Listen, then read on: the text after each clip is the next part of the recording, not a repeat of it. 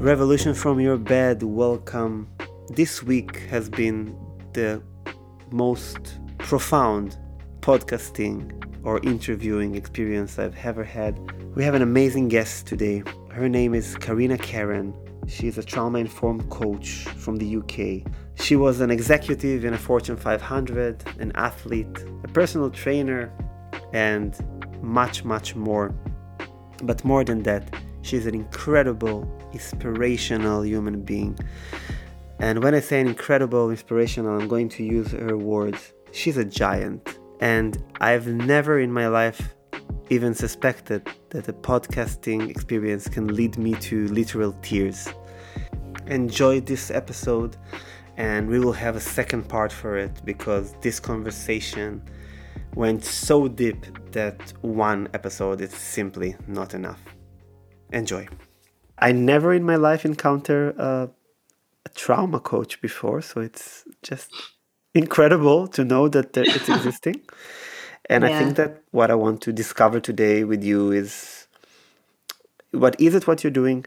How is it mm-hmm. different from kind of regular high street psychotherapy practice? Mm-hmm. And what led you to do what you do? And just to have a free chat if you don't mind. Yeah absolutely absolutely. I think like at the at the end of the day when we decide to to go into something that we're really passionate about it it tends to stem from a story. We've come from somewhere and we've got a story to tell and in our minds we know that that story is going to captivate the audience captivate people in a way that's going to help transform them in some way because we've all got our part in life. So your story will connect to certain people my story will connect.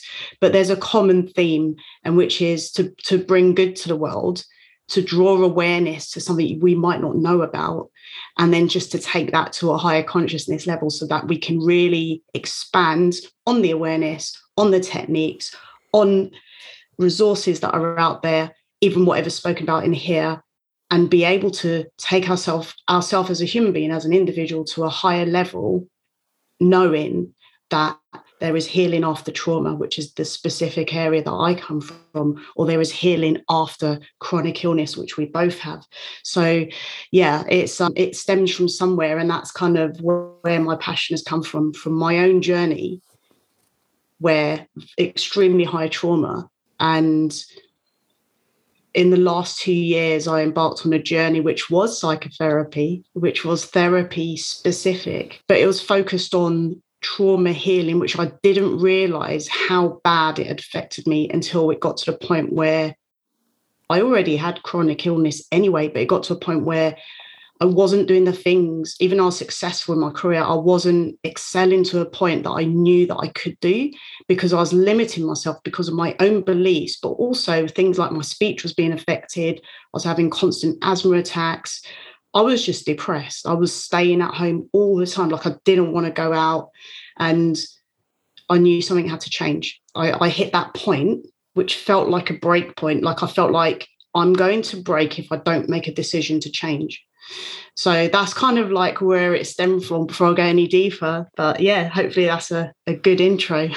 that, that's a perfect intro because I, I you just helped me to connect two major dots in my life in, in this intro.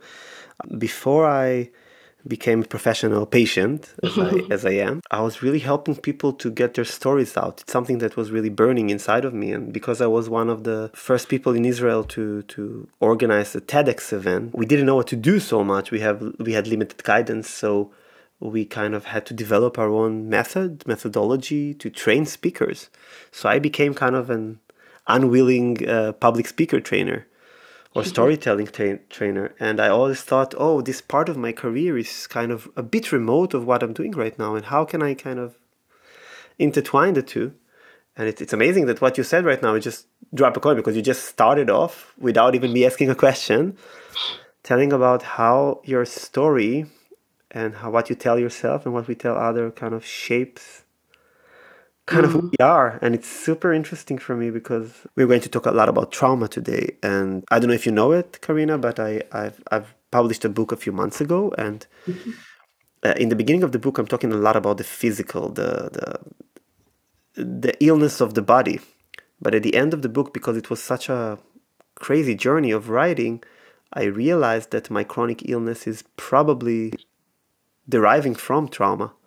And it's time to go out on a healing journey. And I just started psychotherapy again. So, firstly, I want to, to thank you for, for coming. And I, I want to kind of reconnect those dots. So, you you told a bit about your story and i don't want to trigger you into something you don't want to say but i wanted to ask you a bit about how did you become a coach in general mm-hmm. and then mm-hmm. to explain what is the specifically type of coaching that you do because i never encounter it and it's so fascinating to me Mm. I like to be different, put it that way. so I think being different and and really stepping into I'm someone that likes stepping into my internal fear. Like I believe like if I really go into it, I'm gonna find something that is going to be pretty special and it is going to take me somewhere else and that's when like my podcast is rewriting fear to courage so let's put the podcast aside and just think of the title and what i do in my work is working with others to rewrite their fear to courage through this journey of being able to detach or desensitize unwanted emotions or sensations from distressing and traumatic memories. I specifically do that. Now, I'd have to touch on my story for it to make sense. So I'm going to touch on it briefly. I'm no longer triggered by my story. I've done a lot of work and I'm really proud of that. So I don't know if you've heard of the adverse childhood experience score. It's something that's there and out there. So my my score is 10. Okay. So by the age of seven, it was it was 10, but there was also some adult occurrences that happened as well. Now, anything I'll speak speak about has been reported. So I'll just make that very clear to the listeners as well. So I'm very proud of that. It took me a long time. I reported these things two years ago. So I'm not going to go into detail on anything, but I'll just explain the type. So I was adopted and I grew up with a biological mother that basically was a psychopath. Now it was it went from mental health to mental illness. However, the actual diagnosis and the understanding of that, because we're looking back before the 70s, wasn't so established in the way it is today. So the signs were being missed. And I was constantly going back to this person that was of extreme danger. So inflicting pain. There was no sexual abuse from her. There was no sexual abuse when I was a child, but it was inflicting pain, burning, like burning my body, physical, like thrown across the room, kicking, beating up. Now, I say thankfully, but it had some kind of emotional scarring because these things happen before the age of three. So if you think of the stories that we hear in the news, okay, where a child hasn't made it, and you we know they're under the age of seven, it breaks our heart. Well, we know, even me saying that now, that's going to really resonate with anyone because it's like the thought of a child uh, leaving the world in so much pain is quite a horrible thing to even stomach. I survived it. I survived it. But I had a baby brother that didn't survive it. So I went to, yeah, I went to, by the age of three, I was taken into the children's home. Some people say orphanage. In, in the UK, it's called a children's home. And at that point, I was sexually abused. So I, I, I suffered with child abuse. Again, this is these are all things that have been reported. So I'm three years old. Then I'm adopted at around the age of six. I was adopted, and incredible mother who I absolutely love and adore. and we one would think, okay, life should get better for a child at this point, right? But it didn't. So for some reason, I've still been let to to see my biological mother, and her illness was getting out of control. She had another child by that point. His name's I've got his picture there. I always have it next to me and I'm talking because it just makes me feel like calm and it's like it feels like he's saying thank you for sharing my story because his name is now finally being spoken about, whereas I was the only person that had his name inside me. I was never able to talk about it. Only two years now that I've been doing that. So I had this great last memory with him where he threw up all over me. He was only nine months old, just about managing to walk, hold on and walk. threw up all over me. I thought it was kind of gross. And but we just had so much laughter but that was that night I went to sleep. That was the last time I, I saw him. He was brutally murdered, horrific murder. And when I look back now, I think to myself, I realize how lucky I was. Like I've been given this gift, and I, for a long time, for my whole life, I saw it as this. Now I'm separating to be my own entity, but for a long time, it felt like I was living the life that he should have had. So I felt like I was two people living the life. So someone with that kind of trauma definitely needs psychotherapy to help with the healing, to help calm, to help regulate, to, to give the inner self a sense of peace and calm and understand that it's not your fault. You know, all, all these other, you know, things that started coming to me. I was absolutely devastated when he was gone. It took me, I don't think I've actually got over it, but now I'm at peace. I feel like calm. Now, after that, that was when I was like six ish. And by the age of 11, I started getting unwell. I started having like the bleeding and stuff. And this is when ulcerative colitis came into play and then Crohn's disease. And quick note, they're both inflammatory bowel conditions. One is more treatable and you're able to regulate it. The other one gets a bit more out of control. And because it's a disease, it can go from your mouth to your back passage. It's an in- inflammation of the bowel or the or the tract itself. The tract is like from the mouth to the back passage. So that was, I was inflamed from the mouth to the back passage, basically. And I was very, very ill. Now, you think of the trauma I went through and the silence that came with that. Where else is the trauma going to go? It's going to go on the inside, right? And then there's no expression because I'm adopting. I'm with someone that's giving me food, water, a roof over my head, giving me love. Like how can I tell them I'm not okay? when you're a kid, it's like you it's this, you know, and you're adopted, it's kind of this push-pull thing. You you want to say so much, but you don't know how to say it because you don't want to hurt that person that's giving you the thing the other person should have given you, you know. So it was all internalized. And yeah, I moved forward quite a bit. By the age of 23-ish, I had my bowel removed. It was planned surgery, but I became very unwell I went down to about four stones. I'm like nine stones now. So if you think of a 23 year old at that kind of weight, I was very, very ill. And emergency surgery had to say bye to my parents and my brother. I've got another brother who I'm very, very close to, and that was tough. but there was no part of me that believed I wasn't going to be okay. So I said bye, but I didn't mean it. I said to my mum, like, um, it's fine. God's got me. I'm a very strong believer in God. And everyone's got their own thing they use. It could be universe or energy or God or just themselves. But I believe in God. And I made it. I made it. And of all things, in that moment, as I came round, I remember thinking I'm going to be a personal trainer of all the things you could freaking think about. like, yeah, can't move in so much pain. Yeah, couldn't do the whole walking thing. I had to learn to walk again and coordination and stuff like that. But I was so determined to do something with my life. So I'll pause there. That's that's the trauma stuff because you might want to ask me some stuff, but I'll go into the coaching part in a in a second. Wow, um, I I, I really, I'm so angry and touched and, and so many emotion, raw emotion comes up because when I have guests over in this podcast, I never do so much research because I, I believe in the power of a human, kind of plain human conversation. Yeah. Mm-hmm. And I knew there's probably a trauma in your past, but I could never imagine what you've been through. And I and I, I know it. These words means maybe nothing because you heard hear it all the time. But I'm I'm deeply sorry that what you've been through, and I it's really a very hurting point for me because my, my trauma is is related to this field from from another angle and what you said about being silent and then develop illness that is related to to the the GI mm-hmm. tract yeah. it's really resonated with me thank you so much for sharing this this is really like uh, broke me from the inside for a second i i if there is one thing i cannot stand is that defenseless people or mm-hmm. any creature is being abused and i was a, always a, a, fighter and advocate for, for this and when i was a paramedic it was the thing that really got me off my my center when i've witnessed events like this and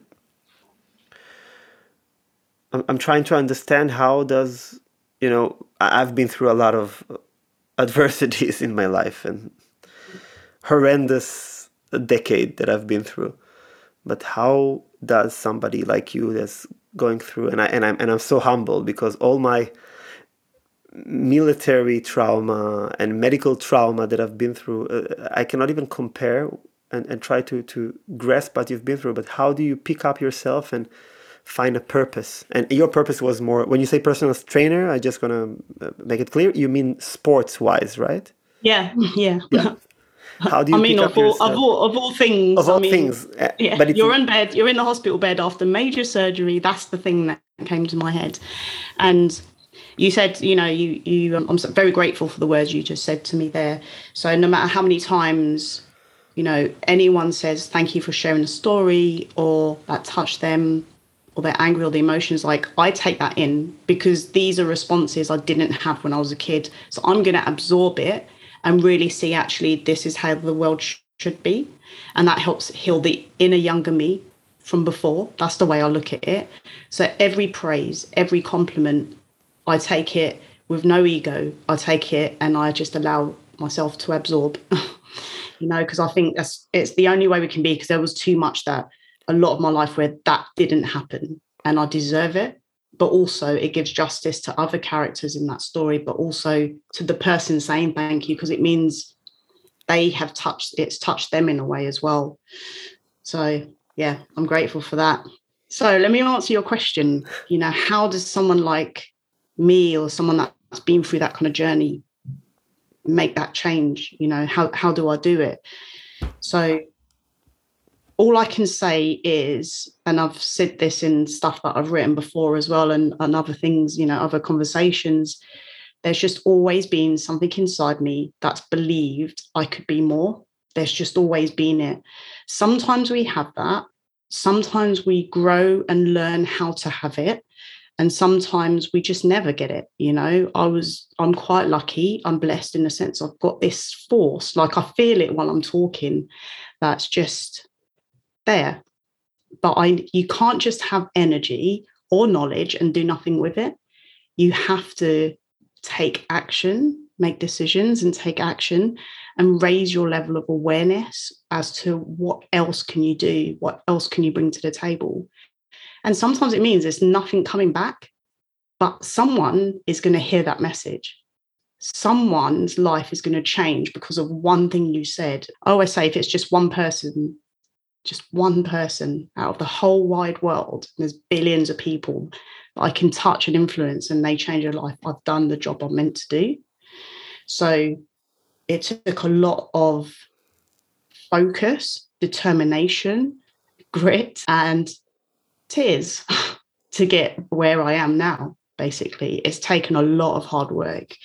You know, I, up until nine years ago, just under a year, nine years ago, I was working in leadership in a, a Fortune 500 financial company, I was doing really well, you know, and even in that role, I expanded myself. I created a network for for Asians because they there wasn't this, there wasn't something that was there after Black Lives Matter happened, the Asian and Black network kind of split, but in, in a good way. It was in a good way because resources were needed, you know, for the subjects at that moment that mattered. And it left an opportunity. You know, there's people that need to have some kind of guidance, but also feel like they belong. Hence me being a coach now. When you see that the sense of belonging has such an impact, you realize actually I realized that is definitely my calling to be able to coach. So I do trauma coach and I'll explain what that is, but I see myself as a mentor, but I haven't positioned myself as that yet. I will be very soon. But at the moment, I'm building that credibility because I know when you're really good at your work, it shows. It just shows in the numbers, it shows with the words that come back, it shows with the testimonials, and more people want to talk to you. So I always say, let the work do the job it's meant to do, and leverage what's what's there to be leveraged from it, and move, keep moving forward. It's not about moving up; it's about moving forward because we're all human beings. We're all the same level. You know, we've we've all got, the heartbeat, breath. You know, like we can't steal any of that you know i can't steal your heartbeat you can't steal my air there's just abundance of it right so when we think on that kind of level it, it changes the mindset a little bit so that's kind of like how I done it, which isn't really an answer. Some people be like, yeah, but did you do this? Did you that?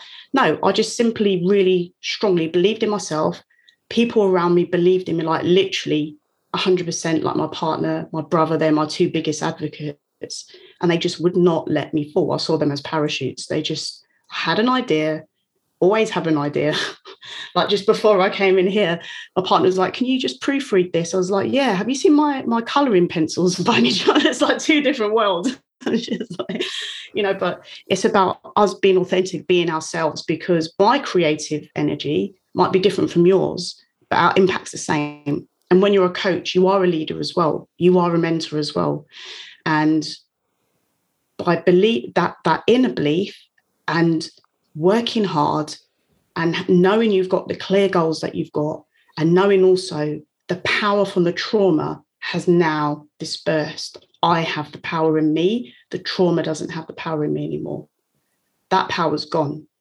The thought of these people that inflicted the power of them still hurting me is gone. And it's about being able to create that energy and that impact with people that have the resources and then really listening, studying, and understanding those resources, which might be psychotherapy, might be coaching, might be having medication, you know, it might be whatever. I've, I've never had medication for my mental state in any way, but it doesn't matter what it is. It's about understanding how that works and then how to use that knowledge and move forward in it and create an influence and change in the world in some way. This is incredible. You're a very good interviewee because you just um, you tell a story. You, you're, you're not guided by questions that are limiting you, which is wonderful. And I, and I definitely think that you should expand yourself and be a motivational speaker because you definitely have it going for you. Maybe I'm Thank saying you. it because also maybe I'm kind of trying to ease my kind of rumble inside because it's I'm deeply touched by your story and I, and I want to help our listeners to understand you you take this adversity in your life and then you find something to cling on and, and, and you have you just said in a few sentences yeah like i've become i've become from uh, you know from somebody basically in bed and debilitated to, to to be a personal trainer and then i was working in leadership role in tech of fortune 500 and then i'm, I'm a mentor and, and coach and this is incredible this is something that people would i'm not even mm. talking about trauma first of all the first layer right. chronic illness sometimes mm-hmm. are they don't believe that they have the, the, the, ability to do so maybe you can break down to us how can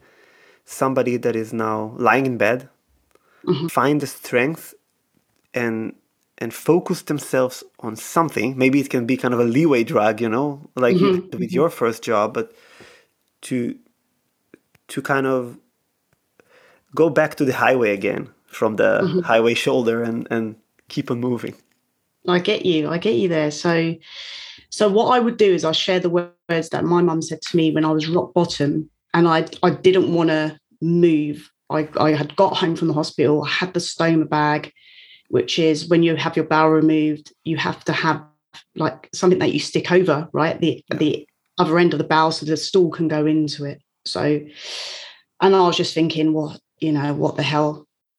I had a lot of hope but I had no idea how I was going to get there. And I just couldn't stop crying. It was a shock to me how I looked. I just couldn't walk. I was like thinking, this is going to take forever. There's no way I was thinking, I'm not going to have, I mean, I am gay now, but I was thinking, I'm not going to have a boyfriend. No one's going to love me. I'm just probably going to be at home all the time. I just couldn't see a future. At the point of the hospital, I wanted to be a trainer by the time I got home within a few days, well, it took a while for me to go home. By the time I got home, I was not in that state. I was like depressed. Yeah. And my mum said to me after, I think it was about three days, she said to me, she made me, she didn't bring the breakfast upstairs. So I had to come down. So I had to like bun down the stairs to get to the kitchen. And I sat down just crying. I was always, my head was always like, you know, leaning my forehead on the table. I just didn't want to look at anyone. And she said to me, she came and was like eye contact, and she said to me, "Girl," because she's Guyanese, she was like, girl, I didn't, I can't do the accent, but which is a shame. Definitely a child. But she was like, girl, you know, I, she was, she said, you are my daughter. I did not adopt you. And that moment you became my daughter for you not to be anyone. You are someone. Do you want to be like your biological mum? She said the name of the person. Yeah. And obviously, there was no way I wanted to be like that. But that person had severe mental health that turned to mental illness that tend, tend, turned into psychopathic traits, right? Diagnosed, yeah. And I just imagined myself being like that. Imagined, you know, being horrible to people. And I just thought it was just a definite no, I'm not going to be that. And she said, You're my daughter, you're someone to me, and I love you and I want you to be the daughter I've always imagined, however that looks, because you deserve it. You deserve this life. This is more or less word for word what she said, okay? It's not really me paraphrasing. And I just, we both burst into tears, and the love that I felt for myself and the gratefulness I felt for her. And I just, dried my tears. I still cried loads, but I dried my tears. I ate my breakfast and I said, I'm ready. I wanted her to do the physiotherapy for me. I wanted to learn how to walk up the stairs. I started envisioning myself being able to walk without support, being able to go to the toilet without support, emptying my stoma without feeling uncomfortable. I just had this surge of, I can do this. Was it easy? No, it was awful. but when you have to recover from an injury or an illness where you've been bedridden for a long period of time, the body simply needs to have movement again. Okay. There's going to be some people where the movement doesn't matter. That's, you know, that's the ability that you have. Some people call that disability. I call it the ability. So it just, it's a matter of saying to yourself, do I want to change? yes or no. There's no yes, but it's either do I want to change, yes or no. And this is a principle I use in my coaching as well. They say what they want to do. Are you ready for change? Are you willing to put that effort in to make a change? It's very simple yes or no answers. You can't say, I don't know. There's no I don't know. It's your life. And I made that decision. I put the effort in just like when I went therapy for two years, I've not missed one session every single week, regardless of where I am in the world, regardless whether I feel like talking or not. It's about getting up, whether that's in your wheelchair, whether that's sitting up in the bed, whether it's going to physiotherapy, simply opening curtains. You get up, you do something, you move, and you feel good about moving. It's just the tiny steps that create the proper strong footprints that I always say that the giants leave in the sand because when you've been through adversity, you're not a person, you're a giant. and the footprints you leave are freaking giant footprints, right? So that's my kind of tip. It would always be the words that that made me change, which was from my mum. This is really incredible. And I thought I'm inspirational. you um, are. you are. No, just kidding. You said three very important things there that I want to kind of start with. The first one, I think the support system within chronic illness and, and recovery in general is incredibly important. Mm-hmm. the second one is this moment I called I, I call this moment hitting rock bottom or like when you're sick of your sickness that you, you enough is enough and now you're ready. And this commitment the, the third one people don't understand that rehabilitation is not is not as physically hard as it is mentally hard. Mm. and it's about decision. It's like you didn't miss a, a psychotherapy. I didn't miss uh, never. Even though I, I would faint 10 times a day i would never miss a physical rehabilitation kind of appointment because i knew that the relapse will be tremendous for me mm-hmm. to, to stay one day in bed. So I think it's it's really incredible. And yeah, so so and it's their their work, their work specifically that's inspired me to be, do what I'm doing now. So I can't remember where I was. So we'll have to do the editing to tell you person. But yeah, just tell me where I'm more or less that I was. And I you just said that you said that if somebody will look for their work, they will find like much more than than what we're talking about here. That it's it's yeah. biological, it's it's psychological, it's it's very in depth yeah um, maybe just can if you can wrap it up like yeah yeah i will so and, and even if listeners go online and and listen to this work not only will you gain the knowledge, what we're myself and Roy are talking about will also make sense. And you will find great healing just by watching some of the material. So I'll just I'll just wrap that up. Is there a link? Yes, there is a link. Is it proven? Yes, it is proven. And what we can do is something about it. Treatment like somatic psychotherapy or a psychotherapist as well for example. There's different types but even coaching. And it depends on what can you afford. You know no one's going to take you on board unless it's the right thing for you as a trauma coach it's just there's that level of yeah. you know you just have to do what's right for the human being but it's cheaper that's the thing it's cheaper and there's no waiting list that's the good thing about coaching there's no waiting list and it's cheaper because there's not loads of trauma coaches out there we're very few but you need people that understand their stuff and understand how to get you in a sense of safety, a sense of regulation, and a sense of connection. Yes, yeah, if you're not, yeah, go on. So, I, and I will just put a little bit this disclaimer here, where like oh. I'm not recommending, we are not recommending that somebody no. will uh, choose a coach and not go no. through psychotherapist because psychotherapy because it's just not it's, it's not a good practice to to mm-hmm. recommend any of those, right? And, and you agree with me there. Oh, absolutely. So we say psychotherapist, but in, in general, we're, we're talking about therapy. Okay. So nothing here being said, even as a coach, always, you always seek medical help first. Yeah. Okay. We're in the heat of a conversation. This is re- relative to the conversation in the realms of this conversation you might just be starting out and you're needing help and support. No matter what you do, number one, just ask for help anyway, because people will always guide you to the signpost you. But this this conversation in no way replaces you getting professional help. Call your GP, you know, your doctor, find out where you can go. Do the research before you go. Listen to what other people said about speaking with that person and go and get the therapy if that's what you're signposted to it always comes first. We have to put the medical side first because there are people, the, the professionals know the brain on a higher level, and that's what you need when you've been through trauma. Yeah. So, yeah, even in my work, I always say therapy first. I do screening make sure the therapy's done first because I don't want to.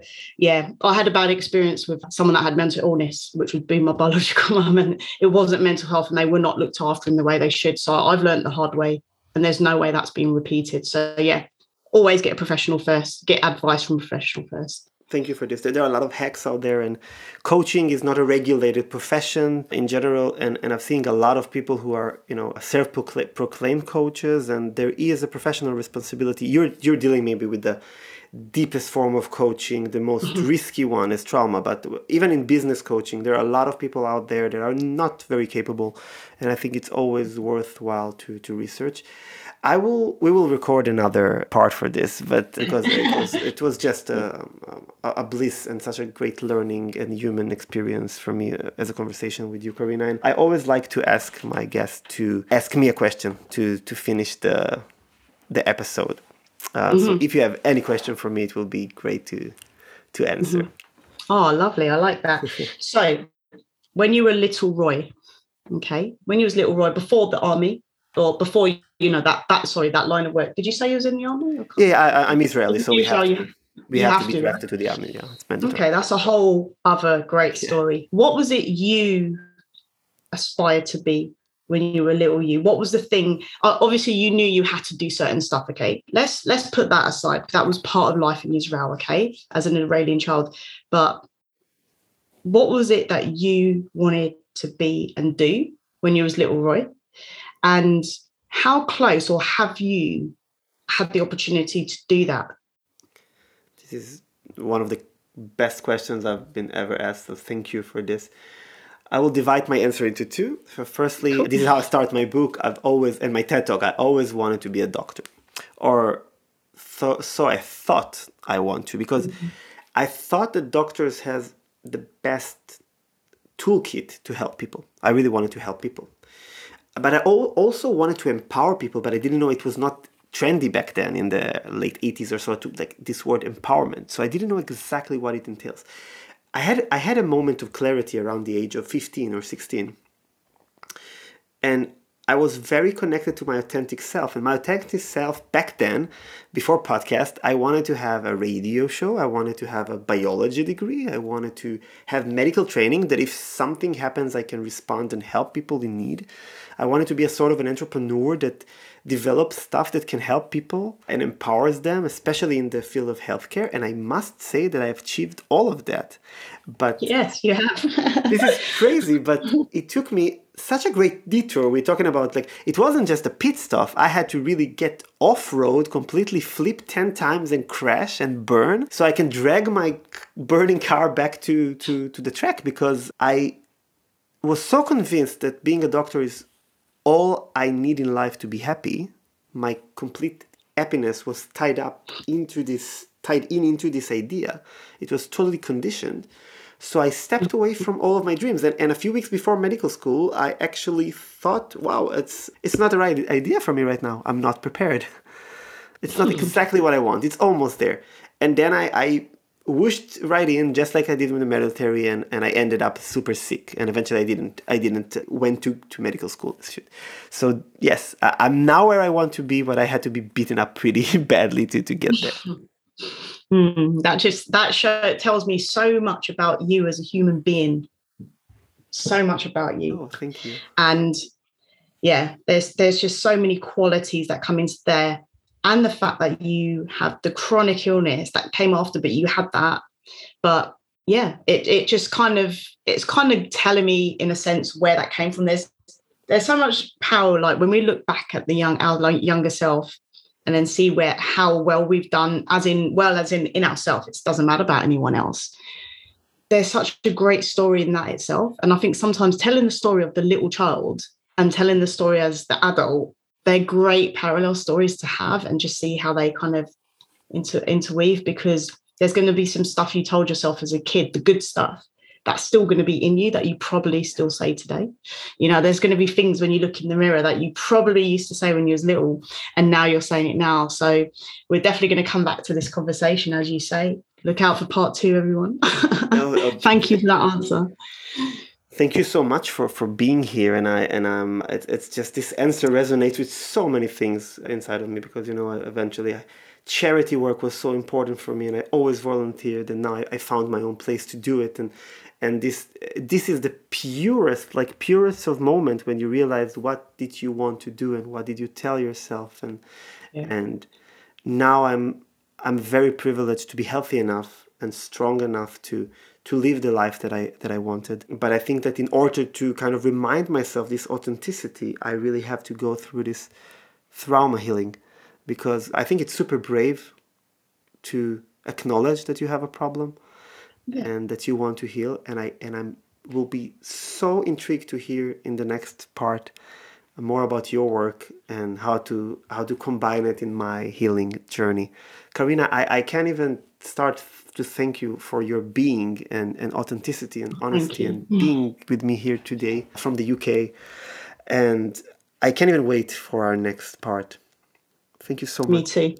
You're very welcome. Me too. I just feel really proud of you. I just wanted to say thank you as well. So I look forward to to part two because there's going to be some great stuff coming from me. so I can't wait to take everyone on the journey of how I work and what I do. It will be it's going to be so fascinating, even if it's just listening to it and not deciding to do anything, but it's going to make you want to get up and do stuff. So I think, yeah, combined we are a great force of nature. So thank you. Oh, definitely, like uh, like two giants roaming the world, and, and, you said you said it just now that like um, you want to get people out of their beds, out of their mm-hmm. comfort zone. It's just like this podcast. This is the, the podcast podcast's idea to really yeah. move people into any direction to start doing something mm-hmm. with their life. So again, thank you so much and please check out Karina's work. I'm going to link your website here and looking forward for our next next meeting. This was the first part with Karina. I'm, I'm, I'm shaken. Uh, you, d- you didn't hear most of it because I muted myself so you can hear her better. But uh, my tears and my shaking and, and my internal struggle and pain when she was talking was real. Um, I, I'm humbled and honored to have somebody like Karina in my podcast as a guest. And in the next episode we're going to talk more about her work as a trauma informed coach more about how can coaching can help us heal our wounds and help you whatever you have a chronic illness or not. See you in the next time